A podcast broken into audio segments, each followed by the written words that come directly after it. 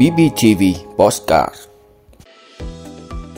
Từ ngày 1 tháng 1 năm 2024, Loạn Thị vẫn phải tham gia nghĩa vụ quân sự. Thời tiết hôm nay 10 tháng 12, Nam Bộ mưa nhiều, ngày nắng, Bắc Bộ ấm hơn. Doanh nghiệp đẩy mạnh phòng ngừa sớm bệnh nghề nghiệp. Chợ mạng bán tràn lan pháo hoa Tết. Đạo luật quản lý AI đầu tiên trên thế giới sắp có hiệu lực. Đó là những thông tin sẽ có trong 5 phút trưa nay, ngày 10 tháng 12 của Bosscat BBTV. Mời quý vị cùng theo dõi. Từ ngày 1 tháng 1 năm 2024, Loạn Thị vẫn phải tham gia nghĩa vụ quân sự. Thưa quý vị, Bộ Quốc phòng vừa ban hành thông tư 105 năm 2023 quy định tiêu chuẩn sức khỏe, khám sức khỏe cho các đối tượng thuộc phạm vi quản lý của Bộ. Thông tư có hiệu lực từ ngày 1 tháng 1 năm 2024. Thông tư mới quy định tiêu chuẩn sức khỏe đi nghĩa vụ quân sự là đạt sức khỏe loại 1, loại 2, loại 3. Trong đó, loại 1 là tất cả các chỉ tiêu khám đều đạt điểm 1, chỉ tình trạng sức khỏe rất tốt. Loại 2 là có ít nhất một chỉ tiêu bị điểm 2, chỉ tình trạng sức khỏe tốt. Loại 3 là có ít nhất một chỉ tiêu bị điểm 3, chỉ tình trạng sức khỏe khá. Loại 4 là có ít nhất một chỉ tiêu bị điểm 4, chỉ tình trạng sức khỏe trung bình. Loại 5 là có ít nhất một chỉ tiêu bị điểm 5, chỉ tình trạng sức khỏe kém và loại 6 là có ít nhất một chỉ tiêu bị điểm 6, chỉ tình trạng sức khỏe rất kém. Một trong những điểm mới quy định tại thông tư 105 là việc chấm điểm các bệnh về mắt. Hiện nay, theo thông tư liên tịch số 16, người bị loạn thị bao gồm tất cả các loại sẽ bị chấm điểm 6, tức được xếp vào nhóm sức khỏe loại 6, không đủ điều kiện tham gia nghĩa vụ quân sự. Tuy nhiên, theo thông tư 105 mới ban hành, người viễn thị do sinh lý hoặc dưới một diop sẽ được chấm 2 điểm, lớn hơn hoặc bằng một diop sẽ được chấm 3 điểm. Trường hợp loạn thị đã phẫu thuật, hết loạn thị sẽ được chấm 3 hoặc 4 điểm tùy trường hợp. Như vậy với người đang loạn thị bị chấm điểm 2 mà các tiêu chuẩn sức khỏe khác không có tiêu chuẩn nào bị chấm điểm 3, 4, 5, 6 thì sẽ đạt sức khỏe loại 2. Khi đó sẽ đủ điều kiện nhập ngũ bình thường. Tương tự với người loạn thị bị chấm điểm 3 mà các tiêu chuẩn sức khỏe khác không có tiêu chuẩn nào bị chấm điểm 4, 5, 6 thì sẽ đạt sức khỏe loại 3. Khi đó sẽ đủ điều kiện nhập ngũ bình thường. Hôm nay thời tiết 10 tháng 12, Nam Bộ mưa nhiều, ngày nắng, Bắc Bộ ấm hơn.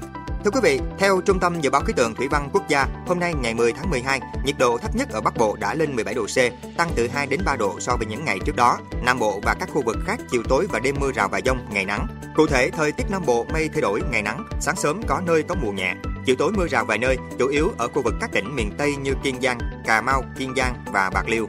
Từ khu vực Đà Nẵng đến Bình Thuận có mây, chiều tối và đêm mưa rào và dông vài nơi, ngày nắng, nhiệt độ thấp nhất từ 21 đến 24 độ C, cao nhất từ 28 đến 31 độ C. Khu vực Tây Nguyên có mây, chiều tối và đêm mưa rào và dông vài nơi, ngày nắng, nhiệt độ thấp nhất từ 18 đến 21 độ C, cao nhất từ 28 đến 31 độ C. Các tỉnh thuộc Nam Bộ có mây, chiều tối và đêm mưa rào và dông vài nơi, ngày nắng, nhiệt độ thấp nhất từ 23 đến 26 độ C, cao nhất từ 30 đến 33 độ C. Doanh nghiệp đẩy mạnh phòng ngừa sớm bệnh nghề nghiệp. Thưa quý vị, theo báo cáo của Bộ Y tế, bệnh nghề nghiệp ở nước ta đang tăng cả về số người mắc bệnh và loại bệnh. Hiện nhiều địa phương và doanh nghiệp đang đẩy mạnh phòng ngừa sớm bệnh nghề nghiệp cho người lao động, thành lập một trung tâm y tế các khu công nghiệp. 100% người lao động làm việc trong các cơ sở có yếu tố độc hại phải được tiếp cận thông tin, đồng thời phải được thăm khám, quản lý sức khỏe định kỳ là yêu cầu của tỉnh Bắc Giang với các doanh nghiệp đóng trên địa bàn. Bà Nguyễn Thu Hương, Phó Giám đốc Sở Y tế tỉnh Bắc Giang cho biết, Bắc Giang chủ động thành lập trung tâm y tế các khu công nghiệp là địa phương đầu tiên trên cả nước thành lập mô hình này để tập trung hỗ trợ hiệu quả hơn trong chăm sóc sức khỏe cho người lao động ở khu công nghiệp. Những buồng phun làm sạch và vệ sinh da bằng nano bạc vừa được một công ty ở Quảng Ninh đầu tư để phòng ngừa bệnh nghề nghiệp như các bệnh về da, hô hấp, mắt từ sớm cho công nhân mỏ. Đây là công nghệ tiên tiến trong y tế với các hạt nano bạc giúp kháng khuẩn, diệt khuẩn gây bệnh, chống nấm hiệu quả.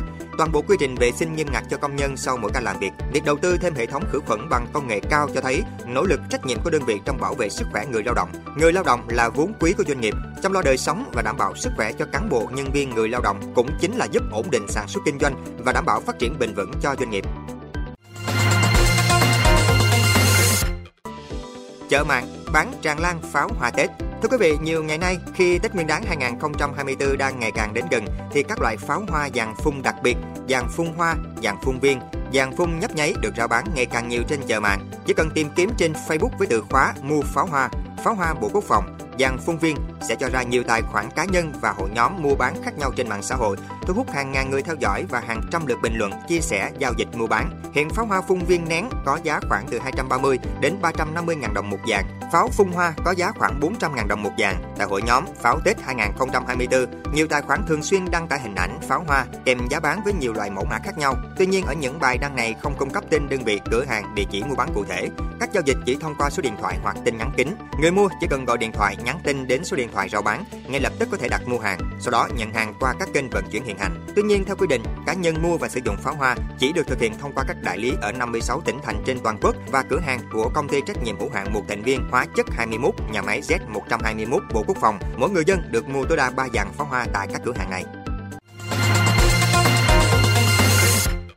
Đạo luật quản lý AI đầu tiên trên thế giới sắp có hiệu lực. Thưa quý vị, hành trình ban hành đạo luật quản lý trí tuệ nhân tạo AI đầu tiên trên thế giới của EU sắp kết thúc khi khối này thông qua những điều khoản chính trong dự luật. Đây là bước tiến quan trọng trong việc ban hành bộ quy tắc đầy đủ đầu tiên trên thế giới liên quan đến việc phát triển loại công nghệ này. Ủy viên EU phụ trách thị trường nội khối Thierry Breton cho biết, đạo luật mới sẽ áp dụng hướng tiếp cận hai cấp độ. Mô hình AI nào có mức độ rủi ro càng cao sẽ đối mặt quy định quản lý càng nghiêm ngặt. Cụ thể, những mô hình AI đa dụng như ChatGPT hoặc các ứng dụng AI tạo sinh hình ảnh, âm thanh cần đáp ứng những yêu cầu về tính minh bạch. Trong khi đó, việc sử dụng một số mô hình AI mạnh mẽ có thể mang lại tác động mang tính hệ thống sẽ bị cấm hoàn toàn. Điều này bao gồm việc cấm sử dụng AI đối với công nghệ nhận diện khuôn mặt hoặc các hình thức nhận diện sinh trắc học khác, ngoại trừ một số trường hợp phục vụ công tác hành pháp được nêu trong luật. Việc dùng AI để chính quyền đánh giá mức độ uy tín của một cá nhân gọi chung là chấm điểm xã hội cũng bị cấm. AI cũng không được phép dùng để lợi dụng những nhóm người dễ bị tổn thương như người nhỏ tuổi, người lớn tuổi, người khuyết tật hoặc người có hoàn cảnh kinh tế khó khăn.